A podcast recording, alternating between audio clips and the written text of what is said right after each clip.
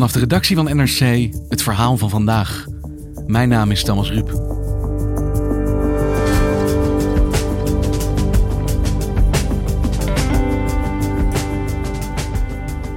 Vorig jaar werd in Arnhem een 73-jarige man mishandeld nadat hij online een afspraak had gemaakt met een minderjarige.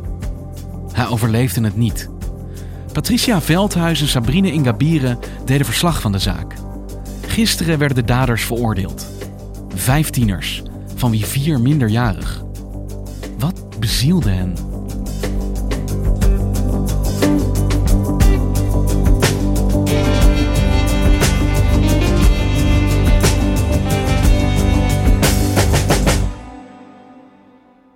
Het is woensdag 28 oktober om kwart over negen s avonds.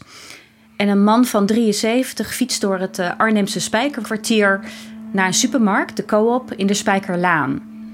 Hij heeft daar afgesproken met een jongen van 15, denkt hij. Maar als hij daar komt, staan er twee jongens op hem te wachten. Eén jongen houdt een telefoon vast om te filmen. Een andere jongen loopt direct op hem af, geeft hem een duw en een klap. Dus de man schrikt, deinst achteruit en wil wegrennen. En dan wordt hij achterna gerend door de jongens en komen er nog drie andere jongens tevoorschijn. Ze rennen hem achterna, ze schoppen hem. Hij valt op de grond. Het duurt 23 seconden. En hij ligt bewegingloos op de grond. De jongens rennen weg.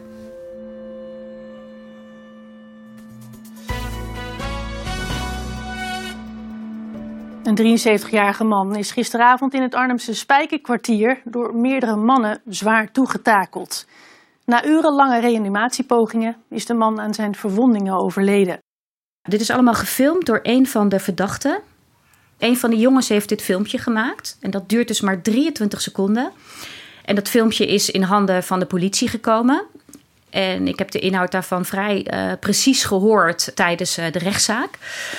Vrij kort na de mishandeling worden de vijf uh, jongens opgepakt. En met name hun leeftijd, nou daar was iedereen verbaasd over. Want de jongste is nog maar 15 en de oudste is 18. Zijn er twee van 16 en één van 17. Tieners. Pubers, ja. En dat fascineerde me zo dat ik er samen met mijn collega Sabrine Ingabire ben ingedoken. Hey Patricia, meestal zijn we met elkaar spreken dan gaat het over onderwijs. Uh, want jij bent onderwijsredacteur. Hoe ben jij nou in dit verhaal terechtgekomen? Nou, um, eigenlijk puur vanwege het feit dat het in mijn woonplaats zich afspeelde. Ik zat in de trein en daar las ik al wat er was gebeurd in Arnhem. Dus ik dacht al, hé, hey, wat is dit? Ik was net thuis, toen belde mijn chef om te vragen of ik even langs wilde fietsen. En het is heel dicht bij mijn huis, dus ik ben op de fiets gesprongen en naar het Spijkerkwartier gefietst. En ben daar gaan rondvragen. En wat trof je daar aan?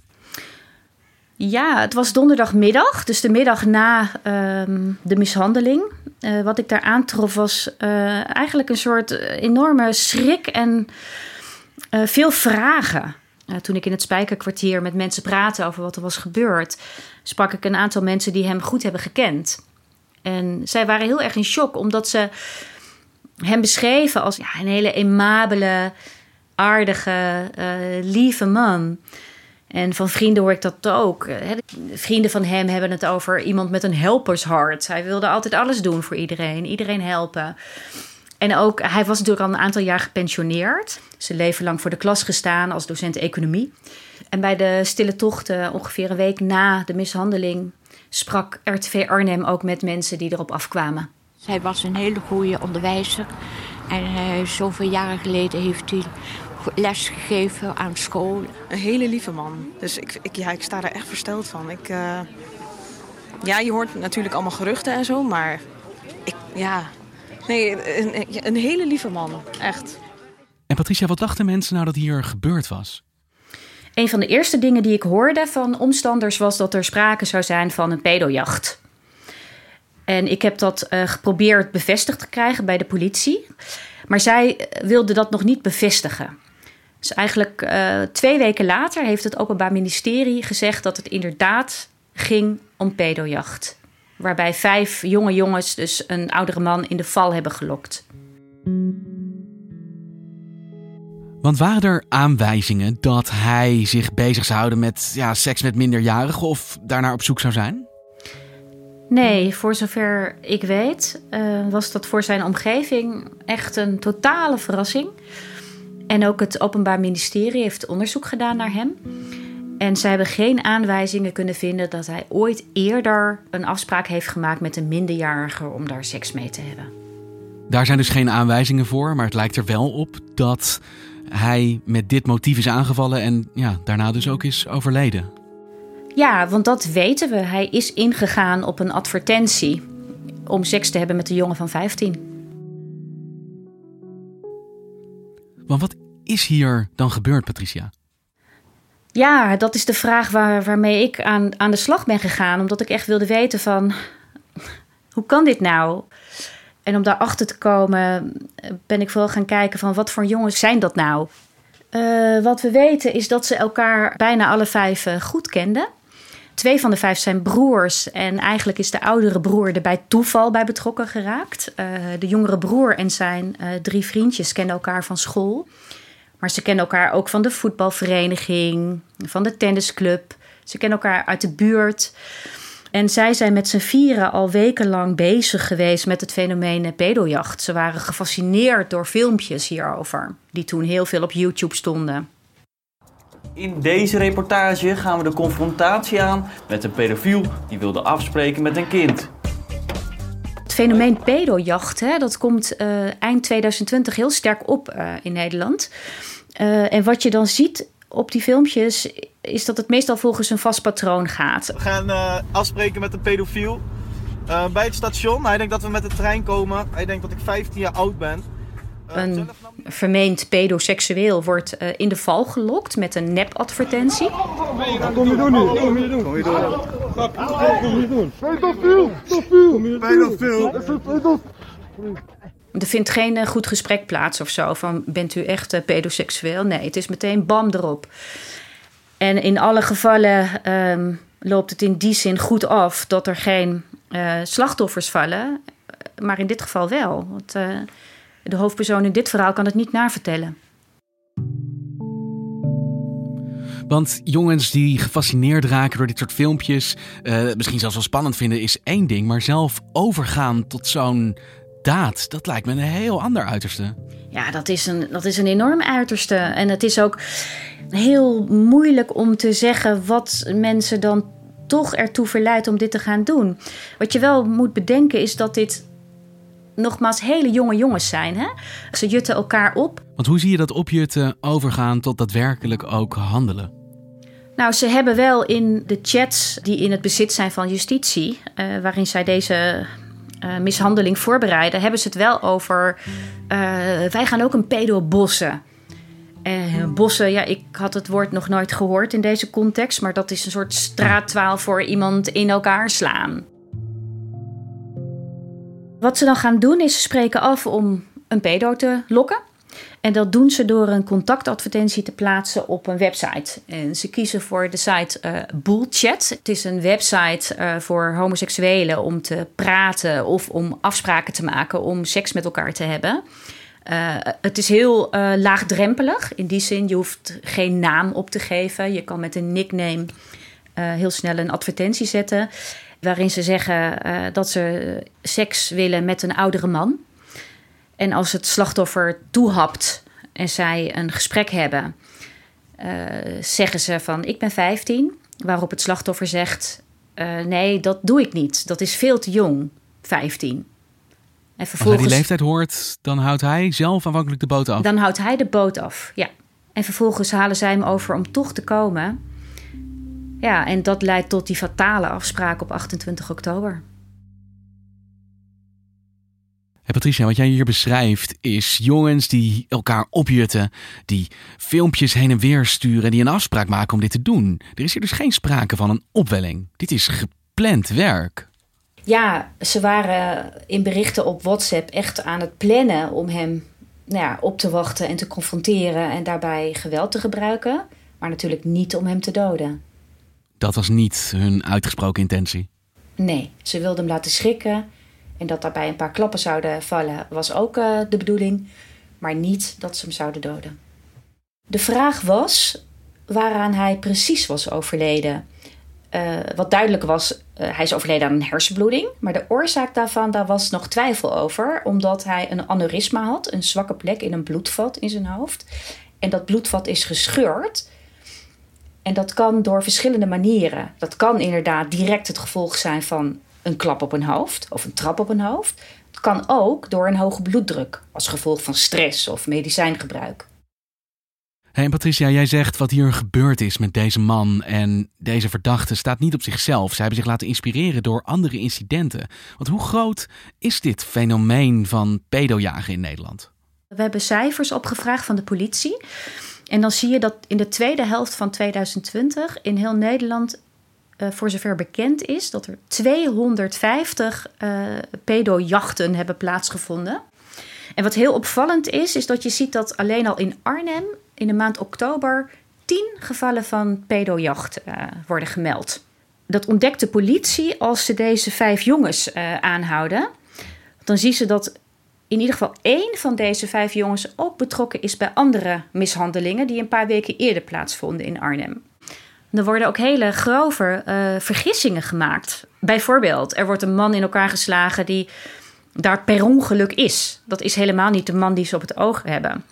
En er wordt een man in elkaar geslagen van nog maar 19, die een afspraak heeft met een jongen van 15. Dus er worden fouten gemaakt, maar zelfs ja, als het verwijt wel klopt, lijkt me dit nog steeds natuurlijk niet de bedoeling. Nee, nee, natuurlijk niet. Wat, wat er gebeurt is dat mensen voor eigen rechter gaan spelen en daar bovendien ja, grof geweld bij gebruiken. Wat je krijgt is dat dit ook een soort ja, toch wel een angst teweeg brengt. Dat merkte ik toen ik een afspraak wilde maken met een van de bekenden van het uh, slachtoffer. Ik belde hem om af te spreken, om ergens koffie te drinken. En hij durfde niet in eerste instantie, omdat hij bang was dat ik ook een pedojager was. Hij durfde niet af te spreken met jou als journalist, nee. omdat hij bang was, misschien ben je wel niet wie je zegt dat je bent. Ja, ja. Hij heeft me echt gegoogeld en toen heb ik nog weer gebeld en toen vertrouwde hij het eindelijk. Maar toen heb ik bij hem thuis uh, af moeten spreken. Wat je ook ziet is dat er meer incidenten zijn dan aangiftes. Er zijn ook mensen die in elkaar worden geslagen door pedojagers. Uh, die uiteindelijk geen aangifte durven te doen. Omdat aangifte doen betekent dat je uit de kast moet komen. Dat andere mensen weten dat jij homo bent. Uh, of dat zou misschien al wel weten dat je homo bent, maar dat jij dus een afspraak wilde maken met een jonge jongen. Ja, en als die drempel tot het doen van aangifte hoog is, dan ja, kun je dus wel stellen dat het aantal zaken veel hoger ook zal zijn dan we nu eigenlijk weten. En waar komt dit nou vandaan, Patricia? Waarom doen mensen nou net dit en waarom nu? Ja, dat hebben wij natuurlijk ook aan de politie gevraagd. Hè? Wat is hier aan de hand? En zij noemen een aantal factoren. Uh, coronaverveling. Uh, maar coronaverveling? Ook, coronaverveling. Hè, die, het gaat hierbij in vrijwel alle gevallen om uh, pubers, jonge jongens die niks te doen hebben. Ze kunnen niet uit, ze kunnen niet voetballen in sommige gevallen. Een andere verklaring is dat er in de slipstream van corona ook de complottheorieën welig tierden. Hè? De, het uh, pedoseksuele netwerk van de elite. Dus pedo was ineens, stond voor alles wat er fout ging in de wereld, zo ongeveer. Mm. Alleen de bottom line is, we weten het niet. Het is een beetje tasten in het duister. Ik weet alleen, het werkt aanstekelijk blijkbaar. En zit hier een element in van mensen die echt denken: wij gaan justitie hier een handje helpen. Dit is een maatschappelijk probleem. Hier worstelen we mee als maatschappij. En wij gaan hier het voortouw nemen, al is het dan voor eigen rechter spelen. Ja, dat zag je wel bij een aantal uh, zaken. Uh, ik weet niet of dat ook een element bij deze jongens was. Ik denk dat het hier echt meer ging om een stel jochies dat elkaar loopt op te naaien om uh, iets cools te doen. wat we wel weten is dat het niet zo werkt. Sterker nog, de politie heeft ook heel duidelijk opgeroepen van stop hiermee, want je helpt ons niet. Dit zit ons werk alleen maar in de weg. Op deze manier voor eigen recht te spelen, het kan niet door de beugel. Deze goed bedoelde hulp helpt ons echt niet.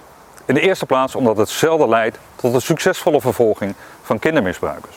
En ook is het zo dat dat pedojagen vaak gepaard gaat met het plegen van strafbare feiten. En dat is gewoon zonde van onze capaciteit. Die capaciteit zouden we veel liever besteden aan het bestrijden van kindermisbruik. Ga niet uitlokken. Ga niet aanhouden. Stop pedojaar. Je maakt het daadwerkelijk vervolgen en aanpakken van dit probleem alleen maar moeilijker zo. Ja, zeker. Het is letterlijk levensgevaarlijk. Dat lijkt geholpen te hebben, want daarna is het aantal gevallen wel echt minder geworden. Dus er was zo'n zaak nodig waar iemand ook daadwerkelijk het met zijn leven moet bekopen, voordat dat aantal eigenlijk leek af te nemen. Ja, daar lijkt het wel op. Hey Patricia, hoe loopt het af met deze zaak?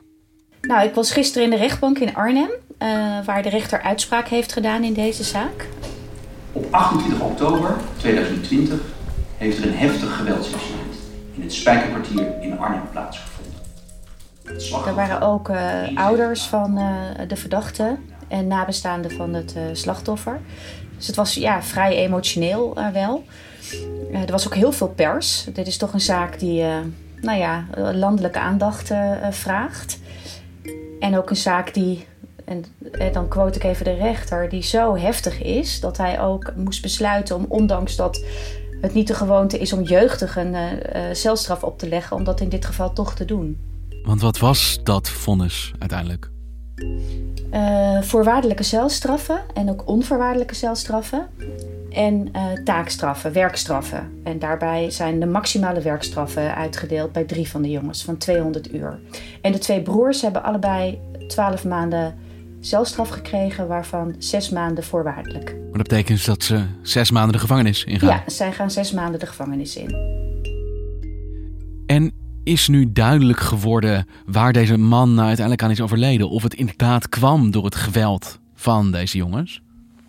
Ja, volgens de rechter is dat nu echt bewezen dat er een direct verband is tussen de schoppen tegen zijn hoofd en zijn dood. De rechter zei: de man is meteen na de schoppen um, heeft hij die hersenbloeding uh, gekregen. En bovendien bleek ook uit onderzoek van de patholoog dat er nog andere hersenbeschadigingen waren als gevolg van de schoppen.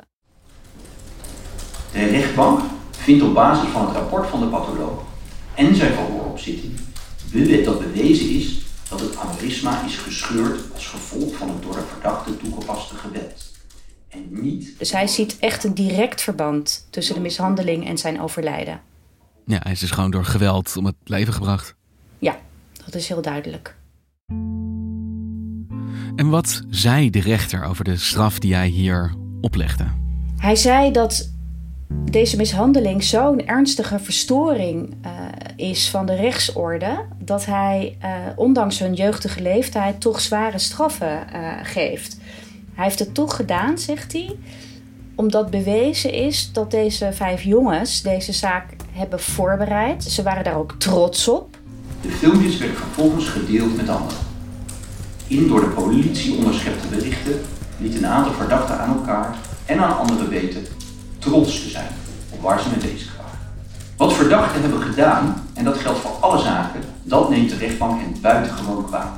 Hij zei, wat deze jongens hebben gedaan is voor eigen rechter spelen. Ze hebben zelf besloten dat ze dit gingen doen. Ze hebben besloten dat de verdachte een pedoseksueel uh, was. En ze hebben besloten dat hij daarvoor gestraft moest worden. En vervolgens hebben ze die straf ook uitgevoerd. Ze hebben willens en wetens, hebben ze daar grof geweld bij gebruikt. Waardoor die man is overleden. En dat is ja, onomkeerbaar. En je ziet in die straf dus ook terug dat het niet alleen gaat om een mishandeling met deze afloop, maar ook dus die beslissing om hier voor eigen rechter te gaan optreden.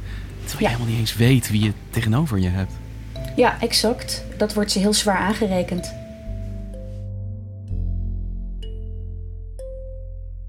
Dankjewel, Patricia. Graag gedaan. Je luisterde naar vandaag, een podcast van NRC. Eén verhaal, elke dag. Deze aflevering werd gemaakt door Iris Verhulsdonk, Henk Ruigrok van de Werven en Jeroen Jaspers. Dit was vandaag. Morgen weer.